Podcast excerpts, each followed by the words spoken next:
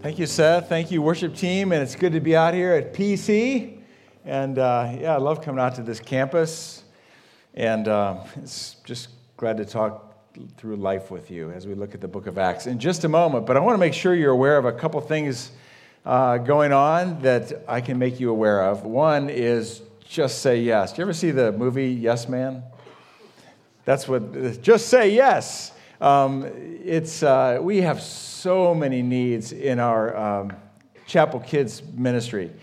Uh, I, you may have kids, grandkids, or no kids, but uh, we need help there. Uh, we're going into the summer months all year long. We have some really faithful volunteers, people who hold your kids, play with your kids, teach your kids. And the summertime, they just need a break. And so, what this whole say yes thing. We're, we're just asking that you would maybe give an hour out of one, one week, one weekend in the summertime, just one hour. Eh, could you do that? Could you hold a kid? Could you sit with a kid? You know, when you talk about volunteering in a church, oftentimes we talk about our abilities and our giftings and, and our passions, things like that. And all that's really important. But sometimes in a church, you just got to do what needs to be done. and this just needs to be done. We need to give people a break. In fact, if you are gifted that way, we need prolonged volunteerism. But if you could, just after the service, right out in the lobby, there's a little station there that says say yes. And if you could just help out that way, that would be a great, simple way to contribute uh, to this church and what we're trying to do as an expression of the kingdom of God here in Port Clinton area. All right? That's one thing. So, watch the movie Yes Man, and then go sign up. Um, hey, the, the, second thing is uh, a class called Out of the Salt Shakers. Actually, this is a class I'll be teaching. For, I don't know, 18, 20 years, I taught for a seminary, and I, I taught a class on outreach. And I haven't done this for several years, but the, the very principles that I taught in that class are what I'll be sharing in this little course that we'll be doing at the Sandusky campus on June 2. Would love for you to be a part of that. You know, it's nice that it coincides with going through the book of Acts. How does the book of Acts start? You will be my witnesses in Jerusalem, Judea, Samaria, to the ends of the earth. This is about Jerusalem. This is about where you work and live and play. This is about the people who God has placed right around you your coworkers, your neighbors, your family members. How, how, do you, how do you like Jesus said, be salt and light. How should we be salt and light to them? And, and how do we live for Christ in front of them in an authentic way? Not a perfect way, but in an authentic way. And, and how do we talk meaningfully about Christ based upon where they are right now in life? And so we're going to be answering those questions. We're going to be dealing with some things in that, just in an hour and a half. You'll get a whole seminary course in an hour and a half. How about that? So come be a part of that. Just register. I think register just uh, text share to that number or let somebody at the desk know or just come. That's fine. All right? That, that's our responsibility as Christ followers. Between this day and the day that Jesus comes again, we are to be representing Christ with our life and with our words. How do you do that? That's what we're talking about. All right? Great. Thank you. And with that, as we approach the message, allow me to pray, please. God, thank you for uh, your word written to us that it may instruct us how to live a life that is pleasing and glorifying to you. Open our eyes, open our hearts, open our minds to what you want us to know through this text we're about to look at. In Jesus' name we pray. Amen. So here we are in the book of Acts. And uh, today we're going to be looking at Acts chapter 5. If you have a Bible or a phone, you want to look at it with me, great. But before I get there, let me just sort of give you some context. In chapter 2, the Holy Spirit came and gave birth to the church. And up to this point, up through the end of chapter 4, we see, I guess what I'd say, momentum. The church is growing, and there are miracles, and people are believing in Jesus, and the church is adding to its numbers every day. There's momentum. And that's evidenced at the very end of chapter 4 when we see that some people in the church are actually selling their property, some of their property or all of their property, whatever, selling their property and giving the proceeds to the church, to the apostles. They are the leaders of the church, so that money can be distributed to those in need. And we learn at the end of chapter 4 there was nobody in need. Can you imagine that? And then at the very end, the very end of chapter 4, just before we get into chapter 5, Luke, who is the author of the book of Acts, he writes these words. He says, for instance, let me give you an example of this momentum. He says, for example, there was Joseph, the one, one, the one the apostles nicknamed Barnabas, which means son of encouragement, and we'll see Barnabas show up as we get into further chap- chapters of uh, Acts. He was from the tribe of Levi and came from the island of Cyprus. He sold a field and he, uh, he owned and brought the money to the apostles, the apostles, the leader of the church, and then they distributed that to the need, uh, to the needs of the people. So that's the very end of chapter four. Now we come to chapter five. And the first story in chapter five is a very sad, hard story. But it's one we need to hear. And what I'd like to do here in, in just a moment is read through this 11 verse story, make some observations along the way, and then ask some questions that I think will help us arrive at why this story is there, what it means for us, hopefully bringing clarity to our own lives. All right? So, this is how chapter 5 begins. It goes like this. But there was, now, when you read the word but, he's, Luke is, the, uh, the author, Luke, is comparing to Barnabas and to the rest of the church. But now, but, but, but, in contrast, there was a certain man named Ananias with his wife Sapphira who sold some property. He brought part of the money to the apostles, claiming it was the full amount with his wife's consent. He kept the rest. All right, already we can see we're kind of in trouble. Uh, they, Bar, uh, uh, uh Ananias and Sapphira can see what the rest of the church is doing. People are selling their property, giving the proceeds to the church. And so they develop a plan. You know, we should be generous too, because people will think highly of us then. Or maybe we need to be generous also. Anyways, they said, let's, let's be generous, but let's keep some of it for ourselves. That's their plan. Shh, no one, no one will know. Then Peter said, Ananias, why have you let Satan fill your heart? You lied to the Holy Spirit and you kept some of the money for yourself. The property was yours to sell or not sell as you wished. And after selling it, the money was also yours to give away. How could you do a thing like this? You weren't lying to us, but to God. Busted, outed, exposed. And Ananias and Sapphira learned quickly from Peter that there are some unseen spiritual realities. There's the Holy Spirit, who is God, and there is Satan. And Peter, in one fell swoop, rips the mask of hypocrisy off of Ananias' life, face. Goes on. As soon as Ananias heard these words, he fell to the floor and died. Everyone who heard about it was terrified. Then some young men got up, wrapped him in a sheet, and took him out to be buried. I told you, this is a sad, hard story. About three hours later, his wife came in, not knowing what had happened. Peter asked her, Was this the price you and your husband received for your land? Peter, you know, kind of withholds the information about her husband's death, kind of withholds any sympathy, because I think at Peter's heart, at the center of Peter's heart, was his concern about Sapphira's posture and heart toward God. This is Sapphira. Yeah, that was the price. Hmm. She holds to the plan and she lies. Watch what happens next. And Peter said, How could the two of you even think of conspiring to test the Spirit of the Lord like this? The young men who buried your husband are just outside the door, and they will carry you out too. Instantly, she fell to the floor and died. When the young men came in and saw that she was dead, they carried her out and buried her beside her husband.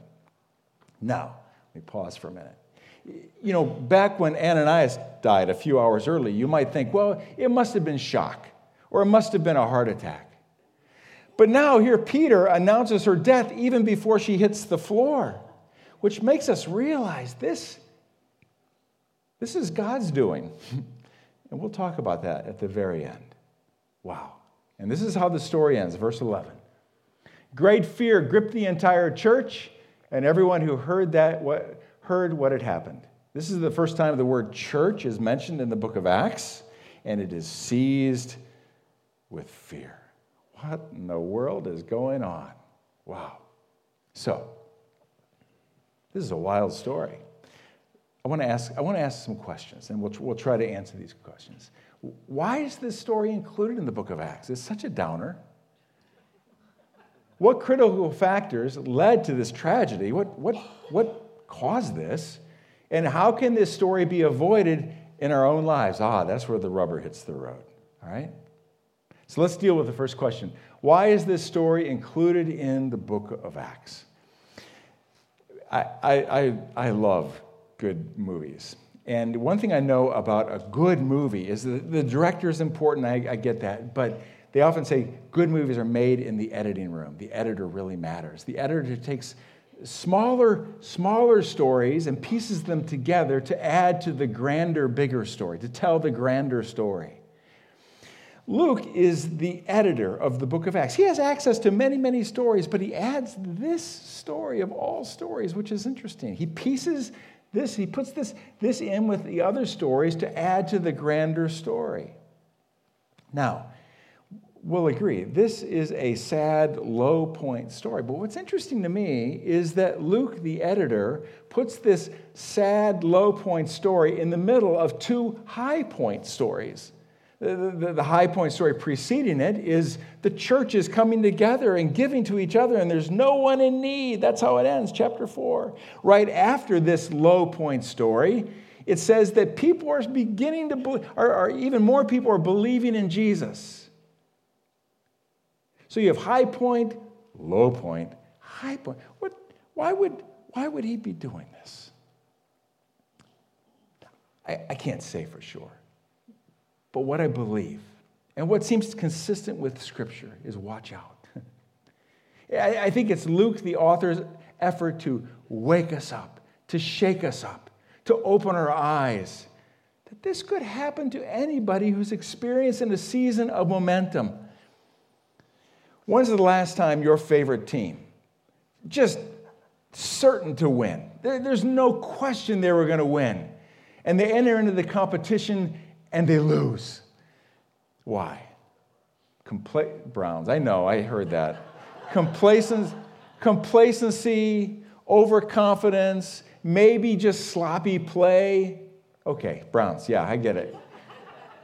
Or maybe, has there been a, a time in your life where you were part of a relationship or part of a movement or part of an organization where there's momentum, you're moving forward, and then all of a sudden, or maybe over time, there's a reversal and there's a collapse. And this is what happens to Ananias and Sapphira. There's momentum and then collapse. Is that what Luke wants us to know? Watch out. Be careful. Watch out. It could happen to any of us who are experiencing a, a high point in our lives as an individual or as a church. Many years ago, someone shared this with me that, this should be at the heart of every individual Christian, every, every church. It's simply this that we need a high view of God, a low view of sin, and a right view of self.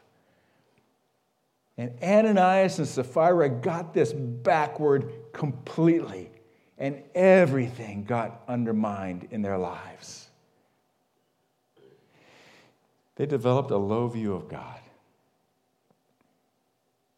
They developed a low view of God to the point where they started to pretend who they were not.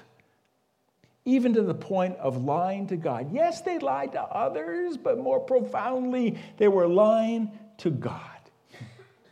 So, how did this happen?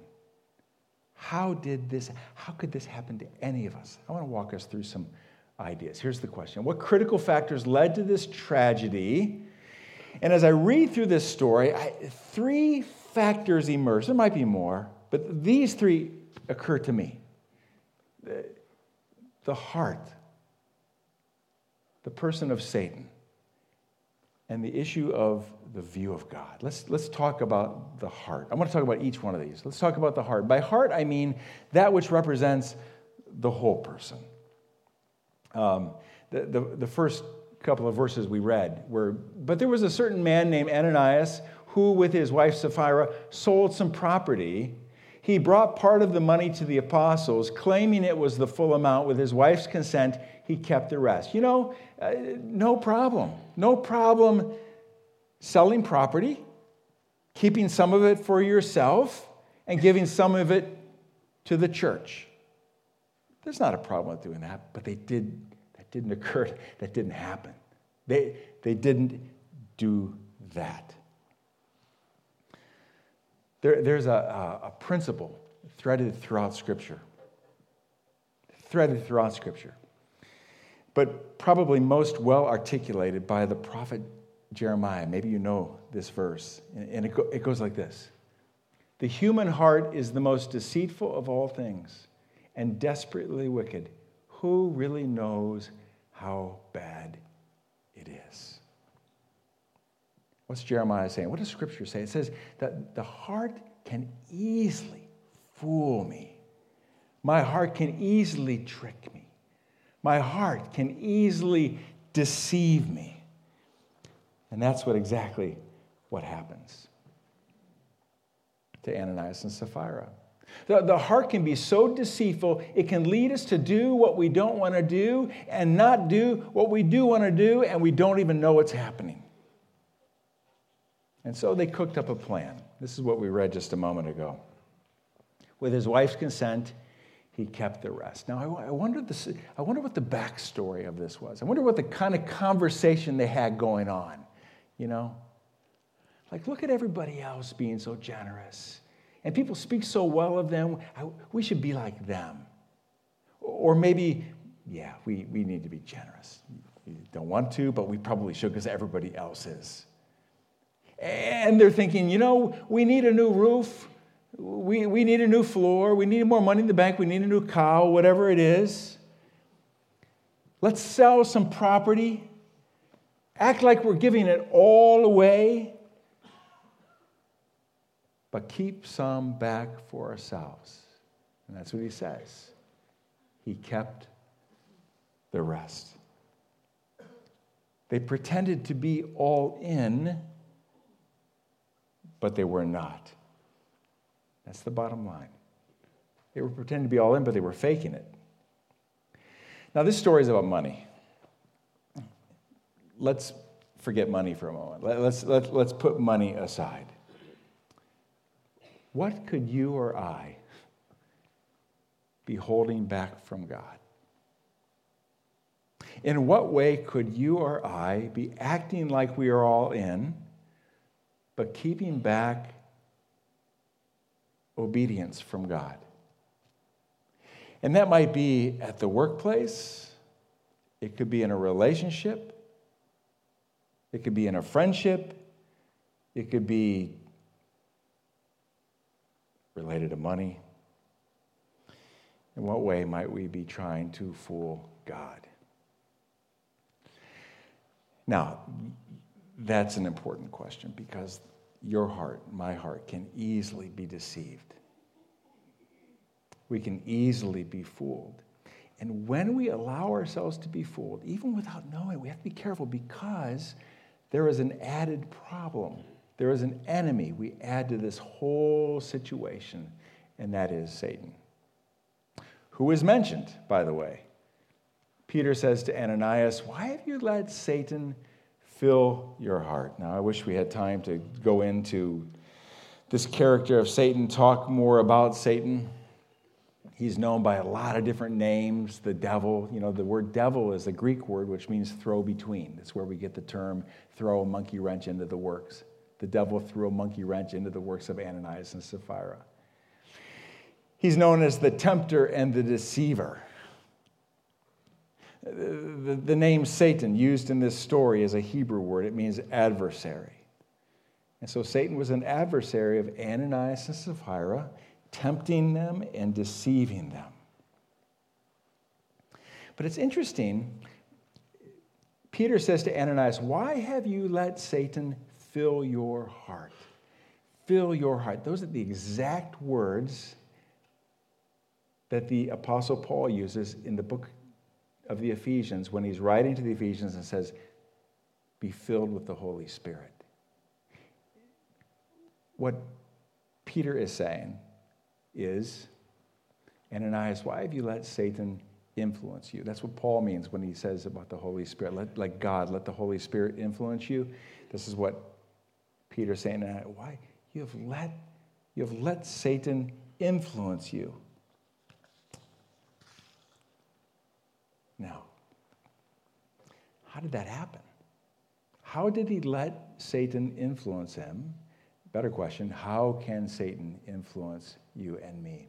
There's a lot of things we could talk about here, but I just want to show you one verse. I almost wonder if when uh, James, who wrote the letter of James, when he's writing his letter, if he has the story of Ananias and Sapphira in his, in his mind. Uh, these are the words that James writes Temptation comes from our own desires which entice us and drag us away. These desires give birth to sinful actions, and when sin is allowed to grow, it gives birth to death.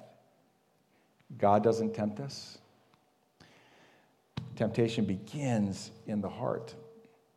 You know, uh, God gives us a lot of really good desires. You know, there's the desire for money, which is fine, it's a good, clean desire. There's a desire for success, that's fine. There's a desire for nice things, that's fine. The desire for sex, that's a good thing, given the right time and setting. And, but and it, it could go on. There's so many good desires God has given us, but our hearts, which are deceitful and deceptive, can twist those desires. We get twisted uh, to the point where we desire what, in a way we should not. Where does Satan fit in? I don't think Satan can read the mind of a believer, but he can read our tendencies. He can read our habits. He can read our patterns. And then what he does, he influences us based upon our twisted desires toward doing what we should not do, not doing what we should do. And ultimately, ultimately, leading us to the, to the very point where he wants Ananias and Sapphira to be and where he wants you and me to be, and that is to a low view of God. That's his ultimate plan for each one of us. I, I mean, to, to come to the point where we not, we, we don't, we, we look at God more as a hassle rather than holy. Where, where we look at sin more, not, a, not as being a serious thing, but more of like a, a snicker word. To the point, a low view of God, to the point where we think we can just sort of hoodwink God and fool God and get away with things. And this is what Peter says to Ananias You lied to the Holy Spirit, that is, you lied to God, and you kept some of the money for yourself. And then to Ananias, he says, How could the two of you even think of conspiring to test the Spirit of the Lord like this? This is, this is the result. This is the result of a, of a heart that is left unguarded and the influence of our enemy, who is called Satan or the devil or whatever. So, we have the heart, we have Satan, we have a low view of God. And these, these, are, the, these are the things that brought them, these are the very things that can bring us down. So, Luke, Luke inserts this low point story in the midst of what is otherwise a, a story of great momentum to make us aware, to make us alert to what could happen. That, that we really do have hearts that are deceitful. Watch out, be careful. Put a guard on your heart. That we really do have an enemy who takes advantage of our hearts that are prone towards sin that we really can move toward a low view of God without detection. That we really do have the potential, all of us do. We have the potential to pretend, to be posers, and even lie to God and to others. Now, we've answered why is this in this? Why is this story in the book of Acts? And uh, how did this happen to them? I think the, the, the, natural question we need to ask and end with is this How can a similar story be avoided in our own lives? Um, You know, you know, as a, as a, as a Christ follower, we go through seasons of life. Is it in the it's the book of Ecclesiastes. It talks about there, there's a time for everything, there's a season for everything. People think the, the group Byrds wrote that, but that's not true. It comes out of the book of Ecclesiastes. There's a time to be born, a time to die, a time to plant, a time to harvest, a time for everything. And, and we as Christians know there, there's a time where we go through a time of great flourishing in our spiritual lives. We're close to God, we're, we're walking steadily with Christ. God's word comes alive in our lives, and we're strong. And, but we also know there are times where we go through a desert moment, where it's difficult, where God seems very, very far away, even though He's not. But it feels, it, it can feel like that the, the early church, as we read through the book of Acts up through up to chapter five, it's going through a time of incredible momentum. It's alive and things are happening and people are putting their faith in Jesus and understanding what it means to trust in God. They're, they're coming alive to the, to the grace of God, that, that God actually loves them and proved it through sending his son, Jesus. Individually, if you're going through a time of momentum, great. If things are really good, great. As a church, when things are successful and going well, great. But I think Luke gives us this story. So we should to, to, be alert, to be careful, to be watchful. And uh, so, how do, how do we do that? How, how do we keep this story from happening in our lives? And I think from this story, I'm, I'm going to give you four ideas four things that we can pay attention to. And the first one is this have some honest conversations. Um, as I was studying this, this story, here you have two people, Ananias and Sapphira, and I, I, don't know what the conversations went like and what their mindset was like and so on. I believe they were both believers, followers of Christ. But one of them got the idea you know what? Let's, let's sell our property, but keep some and give some away. Or, or um, keep some for ourselves, but let's not tell anybody. Which one of them had that first thought? And should the other have said, you know what? You know what? That's a bad idea. And, and I just wonder, like with your own spouse, your partner, your, your friend, or even, even looking in the mirror sometime do you have honest conversations? Like this this is just not a this is not a good idea to be duplicitous to pretend. We all fight it but it's just not a good idea one of my favorite books in the bible is the book of proverbs it's the book of wisdom chapter 27 you know open rebuke is better than hidden love the, the wounds of a friend are better than the kisses of an enemy. I mean, sometimes we just have to say the hard thing to somebody because it's the right thing to say. What if Ananias and Sapphira had done that? One of my other favorite verses in the book of Proverbs, chapter 12, verse 1 those who reject correction are stupid.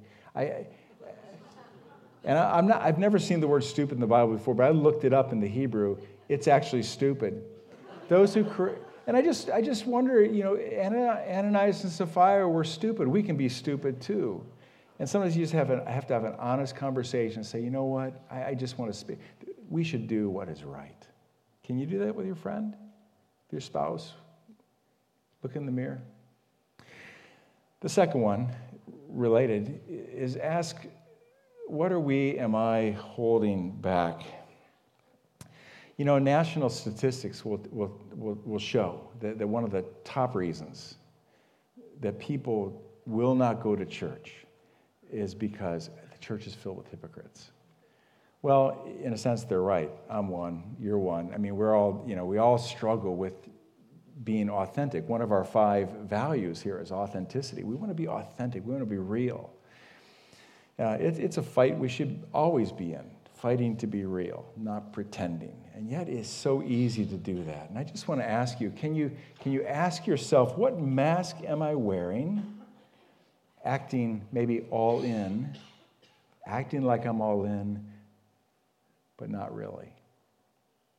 And maybe that's related to a relationship. You're, you're, you're engaged in some things right now in this relationship you should not be. Maybe it's at the workplace. I call myself a Christian, but I'm engaged in some things that I should not be. Or just looking in the mirror and saying, you know, I, am I'm, I'm thinking about things and doing things I should not be. Again, we all struggle with these things, but this is a struggle worth having. we don't want to wear masks. Let's be real and authentic. If we say we're all in, let's be all in. Here's the third thing choose my source of influence. Um, it's clear from Scripture throughout that Satan, I mean, ever since Adam and Eve, Satan seeks to influence every Christ follower. Um, but it's also clear we, we are to be, and we don't have a choice in that. Satan's, until we die, Satan's going to try to influence us away from God. He's going to try to influence us toward a low view of God. But we do have a choice about who we want to be influenced by. Do we want to be influenced by God or by culture? Or just let the enemy have his way? We can choose to be influenced by God. How do you do that? Now, there's a lot of things we could say there also. But how do I choose to be influenced by God, by the Holy Spirit? Um, when, when, you, when you became a Christ follower, the Holy Spirit immediately came to live within you. What does the Holy Spirit, Holy Spirit desire in your life more than anything? There's probably a number of ways we could answer that too, but it's certainly obedience. But one of the keys to that is Scripture. I'll just speak frankly for a minute. I don't know how any person can grow in their Christian life apart from a regular intake of God's Word. In your worship bulletin, you have this morning, there's a reading program to prepare you for next weekend. If you're not reading anywhere in the Bible right now, just use that, follow that, because that's how God influences over time a regular intake of His Word written for us. Fourthly, keep a high view of God. You know, at the end of the day, Ananias and Sapphira let their hearts get away from them. They let the enemy influence them, and that was their undoing. And they lied to God. As, a, as a, when I was a kid, I, I, grew up in Huron, and we watched the, we watched the Cleveland stations. You, you, maybe you're not old enough to know that back then there were only like three stations in the world, you know, three, five, and eight. And out of Cleveland, there was a kids program called Captain Penny. And uh, Captain Penny would end every every show with you can fool all of the people some of the time. Some of the people all the time. You can't fool who? Mom. You can't fool mom. And I tried my hardest. And, uh, you know, there were times when I got away with some things. I can tell you those stories later. But. But I could, I could get away with something. But, but with God, we cannot. And that's, this, that's what this story tells us. We cannot get away with some things. So let me just conclude with this. Uh, you know, when, when someone gets fired from a job, the boss will sometimes use something like a, it's more acceptable terminology, like, you know, I'm, I'm giving you an exit opportunity, or, or I'm giving you an early exit opportunity. And here, here's my, and it seems like that's what Ananias and Sapphira got, was a, they got an early exit opportunity. So my, my question is, my question is, why did God give them an early exit opportunity? And I, and I think I think the most logical answer is that here's the early church that needed to understand we can't, we need to be careful. We have deceptive hearts. We have an enemy who stands opposed to us. And we need to be careful. And God is holy. And we just can't flip our nose and say it's no big deal. I think it was God's message to Ananias, to the church. You need a high view of God, a low view of sin, and a right view of self. I, maybe even a, a bigger question. maybe it's on your mind too. Does God still do that today? I don't know. I don't know. You all look very much alive to me. So apparently you're okay right now. But does God still do that today? If you, we don't have time to do this, but if you were to look at the book of Hebrews, chapter 12, it's so clear there that God the Father, He loves us deeply, but He is also a consuming fire in the sense of His holiness.